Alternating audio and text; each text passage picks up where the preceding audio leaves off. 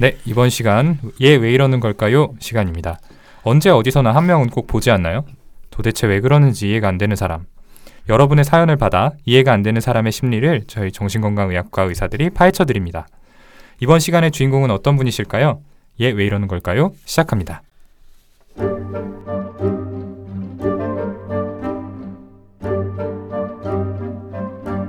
저는 32살 남자입니다. 중학교 때부터 알고 지낸 친구 A의 심리가 궁금해서 사연을 보냅니다. A는 페이스북, 인스타그램에 많은 팔로워를 가지고 있는 유명인이죠. 예전에 싸이월드 할 때에도 워낙 잘생긴 데다 사진을 많이 올려서 인기가 많았었어요. 당시에도 하루에 몇 번씩 미니홈피에 접속해서 사진에 달린 댓글을 확인하고 잘 나온 사진을 올려야 한다면서 수시로 셀카를 찍어댔던 예의 기억이 납니다. 근데 요즘 들어서 이 친구가 예전과는 좀 달라졌어요. 예전엔 SNS에 좀 신경을 많이 쓰네 이 정도였다면 요즘에는 없는 말을 지어내거나 누가 봐도 허세를 부린다는 느낌을 주는 글을 올리는 거예요. 예를 들면 벤틀리를 처음 타놓고 늘 그렇듯 벤틀리의 시트는 안락하다 라고 한다든지 호텔에 잘 가지 않는 거 아는데 항상 올 때마다 VIP로 대접해주는 땡땡 호텔 스위트룸 업그레이드 고마워요 같은 것들이에요. 실제로 만나면 물론 자기 이야기를 좀 많이 한다 싶긴 하지만 제 이야기도 그럭저럭 잘 들어주는 편이고 뭐 본인 힘든 일도 잘 이야기해줘서 오랫동안 가깝게 지내왔는데 SNS에선 너무 다른 모습이라서 적응이 잘 안 돼요. 주위 친구들도 그 친구가 올린 글을 보고 안 좋은 이야기를 하니까 신경이 쓰이기도 하고요. SNS에서 실제 모습과 너무 다른 이 친구 왜 이러는 걸까요? 네. SNS에서 허세를 많이 부리는 친구분의 사연인데요. 자, 먼저 이 사연 저희가 메일로 받은 첫 번째 사연이죠. 자, 정말 사연 보내주셔서 감사합니다. 감사합니다. 감사합니다. 사실 사연이 하나도 안 오면 어떻게 하나 좀 걱정을 했습니다. 그래서 이제 친한 친구가 SNS에서 실제와 너무 다른 모습을 보인다면은 저도 신경이 많이 쓰일 것 같은데요. 본격적인 이야기에 들어가기 앞서서 각자 좀 SNS 활동 어떻게들 하고 계시는지 얘기 좀 들어볼까요? 네, 말 나온 김에 제가 먼저 말씀드리겠습니다. 그 페이스북에 그 외부자들이라고 검색하시면 저희 페이지가 나오는데 네 거기 좀 들어가서 분 단위로 지금 좋아요 수를 좋아요도 눌러주시고 보다 열심히 활동하고 계시죠. 네 그래주시면 저희에게 많은 힘이 될 것 같습니다. 네. 네, 이상 광고 끝입니다. 네, 저는 뭐 간간히 글 올리는 정도였는데 확실히 김지영 선생님 말씀하셨던 것처럼 이번에 뇌부자들 올리면서 그 좋아요 많이 받았거든요. 많이 설렜죠. 네, 아 너무 좋았어요. 오동훈 선생님 마치 안 올리실 것처럼 얘기하시네요. 아 저요. 저는 뭐 워낙 SNS 활동을 그렇게 즐겨하지는 않는데 음? 여러분들을 위해서 인스타 땡땡이랑 뭐 페북이랑 뭐 여러 가지 하시지 않나요? 아 전혀 모함입니다. 그런 손정 선생님이야말로 옛날에 싸이월드 투멤 출신 아닌가요? 또 모함을 시작하시는데 머리숱 좀 많던 시절에 잘생겼었는데 굉장히 모함을 심하게 하시는데 저는 그 좋아요 안 달려가지고 상처받는 게 싫어서 안 하고 있습니다. 머리숱 때문은 아니고요. 최근에 이제 역변했다 이런 얘기 듣기 싫어가지고 안 하고 계시는 거죠? 네, 뭐 이것도 약간 정신과 얘기긴 한데 꼭 제 얘기는 아니고 정신과 의사분들 중에는 이렇게 간혹 가다가 이렇게 치료 현장에서 만났던 환자분들께서 뭐 좋은 감정으로 이렇게 고마웠다는 뜻이겠지만 친구 신청을 해주시는 경우들이 좀 있어요. 근데 음. 저희가 굉장히 중요하게 지켜야 되는 게 치료 현장에서의 익명성이잖아요. 저도 좀 그런 경우에 많이 난감한 적이 있었고 그래서 받진 않았는데 아무래도 그런 것 때문에 저도 그 SNS에서 좀 더 멀어지게 된 계기가 된 것 같습니다. 아무래도 에릭남을 닮은 김지훈 선생님은 좀 그런 경험이 많이 있으셨겠죠. 저는 그런 경험이 잘 없어가지고 네, 저도 없었던 것 같아요. 공감하기는 어려운 부분인 것 같습니다. 네. 정말 화가 납니다. 어떻게 정우성 허규영 선생님을 옆에 놓고 음. 저에 대해 아니 두 분이 다른. 매력이니까요. 정우성 닮은 분은 정우성을 닮았고 에릭남을 닮은 김지용 선생님은 에릭남을 닮았고 혹시 이제 방송 그만 하시려고 하는 거죠? 일단 제 계정의 사진을 다 없애겠습니다. 네, 페이스북에서 없어지기 전에 빨리 검색해 보세요. 저희가 좀 농담이 많았는데요. 사실 이제 SNS 요즘에는 안 하시는 분이 거의 없죠. 그래서 이런 얘기들 한 번쯤 들어보셨을 텐데 카카오 스토리는 내 아이가 이렇게 잘 크고 있다. 페이스북은 내가 이렇게 잘 살고 있다. 인스타그램은 내가 이렇게 잘 먹고 있다. 이걸 보여준다고 하죠. 정도의 차이는 있지만 많은 사람들이 자랑 내지는 또 자신의 좋은 모습만을 올리려고 하는 탓에 SNS 자체에 염증을 느끼시는 분들도 많이 계신 것 같습니다. 사연 보내주신 분의 친구 A 씨도 이러한 일종의 SNS 허세라고 볼 수 있을 것 같은데요. 이분 왜 이러시는지 얘기 좀 해볼까요? 우선 이 SNS라는 게 기본 속성이 사람들 앞에 나를 선보이고 음, 거기에 대한 반응을 통해서 다른 사람한테 인정받았다는 욕구를 충족받는 데 있다고 생각을 합니다. 일반적인 light user들은 자기가 게시물을 올릴 때 자기 글이 사람들한테 어떤 반응을 얻을지 고민을 하면서 이 사진도 고르고 글도 몇 번씩 고쳤다 지우고 그렇게 하죠. 이렇게 해서 긍정적인 반응을 얻게 되면 별거 아니면서도 뭔가 이룬 것 같고 내가 좀 괜찮은 사람인가 싶기도 하고요. 바로 그 인정받았다는 느낌. 이게 SNS가 주는 제일 큰 쾌감이자 보상입니다. 이 김에 저희 페이스북 뇌부자들 페이지에도 좋아요를 좀 눌러주시면 네, 김지용 선생님에게 쾌감을 주십시오. 네 보상을 주십시오. 엄청난 광고도 편집해 주시고요. 네 기본적으로 손정현 선생님의 인정받고 싶은 욕구 때문이란 거에 저도 동의를 해요. 기본적으로 인간은 사회적인 동물이기 때문에 모든 사람이 가지고 있는 본능이거든요. A 씨의 경우 당연히 인정받고 싶은 욕구가 다른 사람보다 크다고 볼 수 있겠고, 어, 제 생각엔 이런 경우에는 단순히 그 욕구를 넘어서 인정 못 받는 거에 대한 두려움 그걸 가지고 있는 경우라고 생각을 해요. 음, 두려우며. 근데 그 자신의 장점들을 어필하는 것을 넘어서 없는 것들을 만들어서 자기를 포장하는 거는 그 정도로 절박하기 때문이라고 생각하거든요. 이런 분들의 경우 낮은 자존감 때문에 사람들에게 인정 못 받고 외톨이가 될 거에 대한 두려움이 있고 무의식적인 두려움이 너무 크다 보면 그 정도로 행동할 수도 있다고 봐요. 아무래도 무의식적으로 그런 두려움이 있다 보면은 그 자기가 왜 그런 행동을 하는지에 대해서는 깊은 고민 없이 네. 행동이 일어날 수도 있다는 네, 뭐 말씀이시죠. 당연히 의식은 못 하고 무의식적으로 이제 자존감의 정의가 자기 스스로를 어떻게 평가하는가거든요.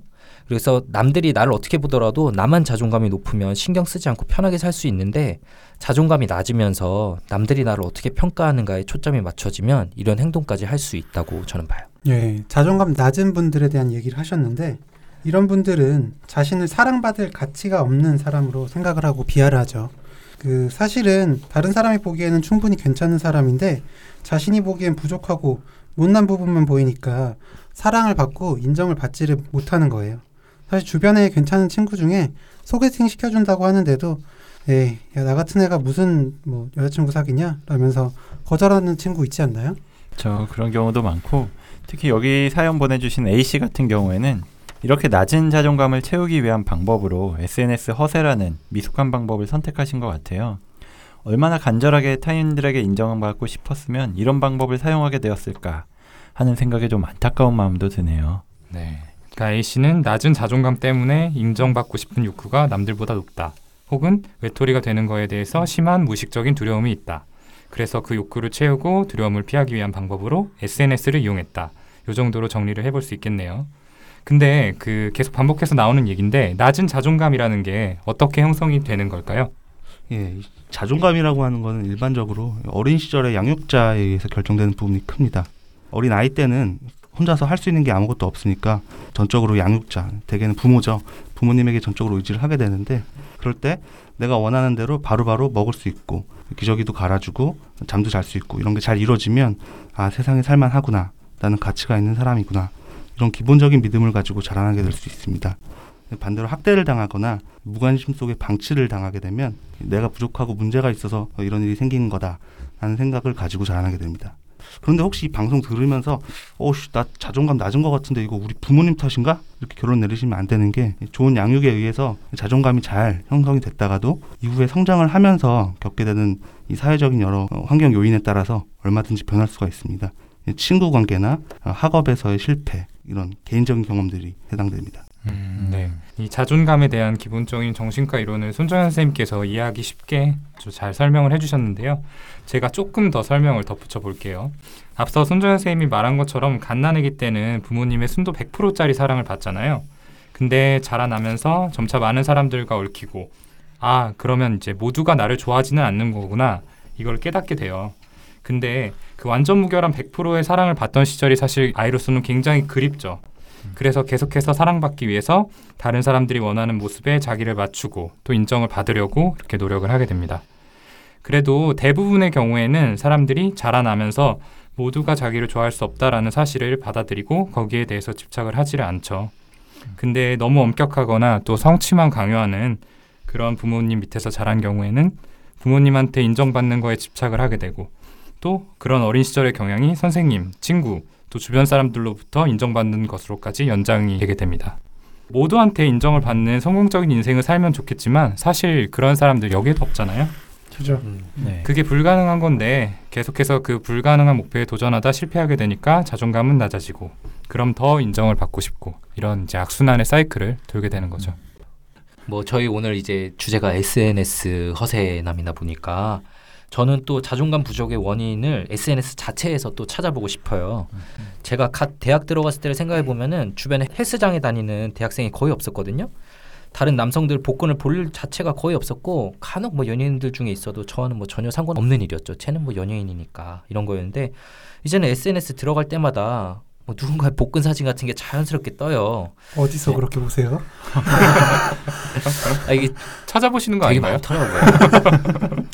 처음에는 저 사람은 시간이 많겠지. 난 저렇게 운동할 여유가 없어. 막 이런 생각이 드는데 그게 계속되다 보면 언젠가부터 아, 다른 사람들은 자기 일도 다 잘 해내고 몸도 만들고 유명 맛집도 다니고 하는데 아, 난 바쁘단 핑계 대면서 사실은 지금 누워서 핸드폰만 들여다보고 있네. 라는 생각이 들면서 운동을 해야만 할 것 같고 안 하면 loser가 된 것 같은 느낌이 들게 되더라고요. 운동도 하고 일도 하고 그 와중에 자기 개발 공부도 해야 되고 연애도 해야 되고 모든 것을 다 해내야만 할 것 같은 거예요. 이게 예전에는 TV 속 드라마의 주인공이나 하는 거지 뭐 이렇게 비현실적으로 완벽한 삶을 누가 사냐 이렇게 생각했었는데 언젠가부터 내 주변에 한 다리만 건너면 알 수 있는 사람들도 그렇게 살고 있었다는 거죠 SNS에서 그렇게 보이고 어 난 왜 이렇게 못났지 부족하지 라는 생각이 들 수밖에 없고 이제 SNS 자체 때문에 자존감의 저하가 더 생긴다고 봐요. 예, 맞습니다. 지금 김종 선생님이 말한 게 단순한 썰이 아니고 이거에 대한 연구도 있습니다. 2013년의 연구인데 SNS를 하루에 5시간 이상 하는 사람들의 자존감이 그렇지 않은 사람들에 비해서 훨씬 떨어져 있었다고 합니다. 이 자존감이 낮은 사람들이 SNS를 많이 하, 하거나 아니면 SNS를 하는 활동 자체가 자존감을 낮춘다. 두 가지 해석이 가능하긴 한데 어느 쪽인지는 몰라도 결과적으로는 SNS가 자존감을 높여주지 못한다는 건 확실한 겁니다. 결국 중요한 거는 단순히 SNS를 많이 하냐 아니냐가 아니고 이 SNS를 통해서 어떤 컨텐츠를 접하고 만들어내느냐가 아닐까 생각을 합니다. 그렇죠. 그래서 이제 SNS를 자존감을 올리는 수단으로 사용하는 사람들이 있는데 결과적으로는 오히려 자존감을 저하시킨다라는 의견이 지금까지는 많다는 거고요. 적어도 이걸 유익하게 사용하기 위해서는 SNS를 통해서 어떤 컨텐츠를 접하는지 또 어떤 컨텐츠를 만들어내는지 이게 중요할 것 같다 정도로 정리를 해볼 수 있을 것 같습니다. 근데 사람들이 SNS를 통해서 인정을 받고 자존감도 올리기 위해서는 사실 좀 허세스럽지 않게 세련되게 자기 포장을 할 수도 있을 텐데 왜 이렇게 허언이나 허세에 가까운 글을 좀 올리는 걸까요? 일단 인정이 일종의 중독이라는 측면에서 생각을 해볼 수 있을 것 같아요. 물질 중독처럼 인정도 섭취하면 섭취할수록 같은 쾌감을 얻기 위해서 점점 더 많은 양을 필요로 하게 되죠. 더 큰 인정을 얻기 위해선 남들이 보기에 더 대단한 모습을 연출해야 하고요. 자꾸 이런 거짓말을 키워가면서 반복하다 보면 현실 검증력이 둔해지고 누가 봐도 허언인데 이 정도는 괜찮겠지? 라고 여기게 되면서 허언을 하게 되는 거죠. 음, 네. 그럴 수도 있겠네요. 이 대인 관계에 있어서 공감 능력의 부족, 쉽게 말해서 역지사지가 잘 안 되는 측면으로 분석을 할 수 있습니다. 이 완전히 거짓말하는 건 아닌데 말투나 표현에서 허세를 가득 품고 있는 경우가 있죠. 어, 늘 그렇듯 벤틀리 시트는 나에게 안락감을 준다. 뭐 이런 누가 보더라도 상대방이 자기 표현을 보고 어떤 느낌을 받을지 눈치를 못 채는 거죠. 단지 아이 내가 벤틀리를 일상적으로 타고 다니는 사람으로 보일 테니까 다들 부러워하겠지. 그 정도의 생각만 하시는 거예요. 그러니까 사람들이 허세스러운 멘트를 보고도 허세라고 생각한다는 걸 캐치를 못 한다는 거죠. 그렇죠. 뭐 모든 허세 부리는 분들이 그런 건 아니겠지만 제가 겪었던 사람들은 보면 좀 대부분 거만하다는 인상을 줬었거든요. 그렇지 않아요? 예, 그렇죠. 그렇죠. 정신과 의사가 되기 전에는 솔직히 말하자면 그 전에 정신과 의사가 되기 전에 아, 쟨 왜 이렇게 거만한 거야? 재수 없어. 막 이런 생각도 네. 좀 했던 것 같은데. 자기애가 너무 센 거 아닌가? 약간 그렇죠. 이런 생각도 했었어요. 그러니까요. 아, 뭐 이런 말 써도 되는 거죠? 근데 이제 정신과 의사가 된 다음에 보면은 아, 쟤들이 나르시스트리여가지고 그런 거였구나. 제가 그런 인상을 받았던 것 같아요. 왜 허세 부리는 분들을 제가 나르시시스트리라고 생각했는지 그거에 대한 설명은 정신분석 전문가인 윤희우 선생님께 좀 넘겨보겠습니다. 정신과적으로 보면은 이런 분들이 겉으로만 자신감이 넘쳐 보이지 속으로는 사람들이 자신을 무시하고 나쁘게 평가할까봐 끊임없이 불안해하고 있다라고 생각을 합니다. 그 나르시스트라는 말이 그 단어 뜻이 자기애적인 사람인데 역설적이게도 자존감이 낮아서 진짜 있는 그대로의 자신을 사랑하지 못하니까 다른 누구에게도 사랑받지 못할까봐 두려워서 가짜 자신을 만들어내게 된 거죠. 이 정도 조건이면 다른 사람들에게 인정받을 수 있지 않을까 하는 생각으로 자신의 캐릭터 위에다가 가면을 씌우고 포장을 하게 되는 그런 거죠. 네. 여기까지 이제 A 씨의 심리에 대해서 저희가 분석을 좀 해봤는데요. 그럼 A 씨한테 저희가 어떤 조언이나 도움을 좀 드릴 수 있을까요? 음, 일단 A 씨는 도움을 필요로 하실까 생각이 들긴 하는데 일단은 제가 만약 A 씨 입장에서 생각을 해보면 좋아요 수가 늘어나면 뭐 행복하실 것 같긴 해요. 음, 여기서 다시 한 번 아니 꼭 그런 건 아니고요. 근데 그 좋아요 수가 늘어날수록 마음 깊은 곳에선 제 생각에는 불안도 커져갈 것 같아요. 아 이게 사실 진짜 내 모습이 아닌데 사람들이 혹시 알아차리고 다 떠나가면 어떻게 하지? 이런 생각이 안 들 수가 없잖아요. 근데 사람이란 게 원래 또 그런 불편한 생각은 하기가 싫으니까 그런 생각이 올라오면 마음속 깊은 곳에 눌러놓고 불안을 없애기 위해서 다른 거짓말을 또 하겠죠. 한번 그 A 씨에게 자기 스스로에게 질문을 던져보라고 이렇게 조언을 해주고 싶어요. 왜 나는 이런 행동을 하는 거지? 라는 원초적인 질문을요.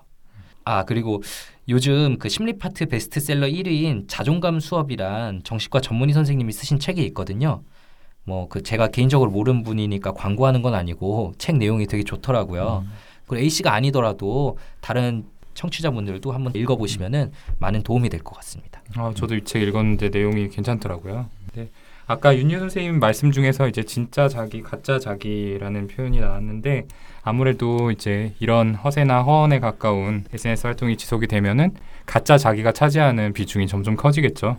그러면 그만큼 진짜 자기와의 괴리가 또 커지는 거기 때문에 그게 내적으로 주는 스트레스가 상당할 겁니다. 그래서 그걸 일단으로 방치를 하게 되면은 또 우울증으로까지 이어질 수 있다고 생각이 되니까 저도 A 씨에게 스스로를 한번 좀 돌아보라라는 말씀을 드리고 싶네요. 예, 뭐 저는 그 방법 중에 하나일 수도 있는데 어, 제가 사연 보내신 분이라면은 속마음을 좀 솔직하게 얘기할 것 같아요. 예, 실제로 볼 때는 너무 좋고 이제 고민도 들어줘서 진짜 좋은 친구라고 생각했는데 SNS에서 너의 모습은 너무 낯설고 주위 친구들 좀 안 좋게 보는 것 같다. 그런데 너는 어떻게 생각하냐 이런 식으로 좀 속마음을 표현해 볼 것 같아요.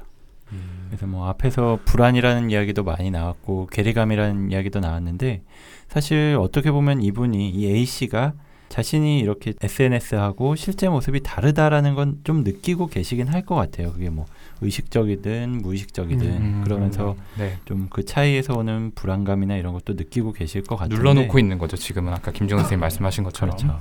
그럴 것 같은데 한편으로 사연을 보내주신 분이 말씀하신 것처럼 본인의 속마음도 좀 이야기를 잘하는 사람이 있고 또 남의 조언도 잘 들어주는 그런 분이라는 거예요. 그래서 그런 점에서 이 친구분한테 좀 속마음에 있는 이런 이야기들을 꺼내놓고 깊게 얘기하다 보면은 어느 정도 불안감도 해소될 수가 있고 그러면은 이 SNS 중독 증상도 좀 줄어들 수 있지 않을까 음. 그런 생각도 좀 드네요. 저는. 네. 여러 선생님들 말씀을 들어봤고요. 이제 쭉 이야기를 하다 보니까 영국의 퍼거슨 경이 하신 말씀이 또 한 번 떠오르네요. SNS는 인생의 낭비다라는 명언을 남기셨는데 저는 이 이야기도 좋지만 아까 손정현 선생님이 말씀해 주신 내용 중에서 SNS를 많이 하느냐 아니냐가 중요한 게 아니라 SNS를 통해서 어떤 컨텐츠를 보고 또 어떤 컨텐츠를 만들어내느냐 이게 중요하다라는 얘기를 해주셨는데 이 말이 오늘 방송을 좀 정리할 수 있는 말이 되지 않을까 싶습니다. 좋은 마무리셨습니다. 네. 오동훈 선생님이 뭔가 깨달음을 얻으신 표정이에요. 네. 네. 잘 청취자분들도 오동원 선생님 페이스북 같은 걸 보셔야 돼요. 어떻죠? 제 페이스북이? 얼마나 좀 멋있는 사진들이 올라와 있는지. 오늘의 A 씨가 사실 정말 황당하네요. 정말. 오동훈 선생님 빨리 가서 내려야겠습니다. 옛날에 오동원 선생님이 몸을 키우시느라 제가 좀 그런 음. 자괴감이 생겼던 것 같아요. 자존감도 떨어지고. 누가 들으면 제가 벗은 사진이라도 올린 줄 알겠어요, 진짜. 아무튼 SNS에서 계속 허세와 허언을 반복하는 음. A 씨의 사연 들어봤는데요. 왜 이러는지 청취자분들 이해가 되셨나요? 자, 이번 시간 어떠셨는지 일단 우리 선생님들 이야기 들어볼게요. 먼저 또- 김지용 선생님부터. 아, 또 저었던가요? 네, 주변에서 좀 가끔 한 명씩은 볼 수 있을 만한 사례여서 들으시는 분들도 좀 재미있지 않았을까 싶어요. 저 아, 아까 뭐 손정현 선생님, 오동훈 선생님이 연달아 말씀해 주신 게 SNS를 통해서 어떤 컨텐츠를 접하냐가 중요하다고 얘기를 하셨는데 그런 의미에서 역시 또 페이스북에서 뇌부자들을 검색하셔서 저희가 새. 글이 올라올. 때마다 예, 꼭 읽어보시고 하시면 정신 건강에 도움을 주는 유익한 수단으로 SNS 를 사용할 수 있지 않을까 이렇게 듣는 생각합니다. 분들이 정신적으로 좀 네, 정이 떨어지지 않을까라는. 걱정이 좀 들어요. 네, 이 컨셉은 오늘까지만 네, 다음으로 윤유 선생님. 네, 뭐 앞에서 김지용 선생님이 자존감 수업이라는 책을 소개를 해주셨는데 그 외에도 요즘에 심리 파트에서 나오는 좋은 책들이 많이 있던 것 같아요. 그래서 그런 책들을 읽다 보면 아 내가 너무 남의 눈치를 그렇게 많이 볼 필요가 없구나. 음. 내가 꼭 남과 비교해서 내가 좀 못한 것 같으니까 하면서 자존감이 떨어질 그럴 필요가 사실은 없거든요. 그런 사람들도 있는 거고 나 같은 사람도 있는 거고 나보다 뭐 못한 사람도 있는 거고 그걸 비교할 필요가 없이 그냥 내가 살고 싶은 그 삶만 잘 살면 되는 거 아닌가 하는 생각들이 들곤 합니다. 네. 예. 뭐 말이 중언부언했는데 그렇습니다. 이 SNS 주로 하는 20, 30대 분들이 요즘에 정말 열심히 살아도 남들 보란 듯이 성취를 해내기가 힘든 이 사회적인 환경 탓이 큰것 같다는 생각이 들어서 조금 안타까웠고요. 앞서 말씀하셨던 것처럼 꼭 그런 허세에 대한 얘기가 아니더라도 그 본인이랑 조금 허심탄회한 속 깊은 얘기를 나눠보시도록 시도를 해보시는 게 도움이 될 것 같다는 생각이 듭니다. 네, 허기영입니다. 예. 앞에 선생님들이 그 좋은 말씀 해주셨고요. 예, 저- 근데 전반적으로 오늘 자존감에 대한 얘기를 음. 했는데 그런 얘기 나온 김에 청취자분들이나 아니면 저희도 본인의 장점 한 세 가지 정도 오늘 좀 생각해 보는 게 어떨까. 음, 좋은 방법인 것 같아요. 네, 좋은 말씀입니다. 낮은 자존감이 이제 SNS 허세의 원인이다 이런 취지로 이야기를 해봤는데 역시 방금 여러 선생님 얘기해 주신 것처럼 아무래도 요즘 사는 게 자꾸 팍팍하고 음. 현실에서 성취를 얻기 어려우니까 자꾸 SNS로 눈을 돌리게 되는 것 같아요. 솔직히 저희들도 조금 그런 부분이 있잖아요. 아마 누구나 그럴 거라고 생각하는데 우리 모두는 다 충분히 괜찮은 사람이라는 거 음. 방금 허경 선생님이 이야기해 주신 세 가지 장점을 생각해 보는 방법으로 다시 한번 깨달으실 수 있을 거라고 생각합니다. 자 마지막으로 저희 사연 보내 주실 주소 사연 질문 피드백 맞죠? 예, 네, 네. 사연 질문 피드백 정신과에 대한 어떤 질문이라도 좋습니다. 예, brain rich 숫자 6 gmail.com b r a i n r i c h 6 gmail.com입니다. 어, 자, 많이 나- 자연스러워지셨네. 네 오늘 방송 그럼 이 정도로 마무리해 보도록 하고요. 저희는 3화에서 다시 더 재미있고 유익한 컨텐츠로 찾아뵙겠습니다. 저희들 뇌부자들이었습니다. 감사합니다. 들어주셔서 감사합니다. 감사합니다.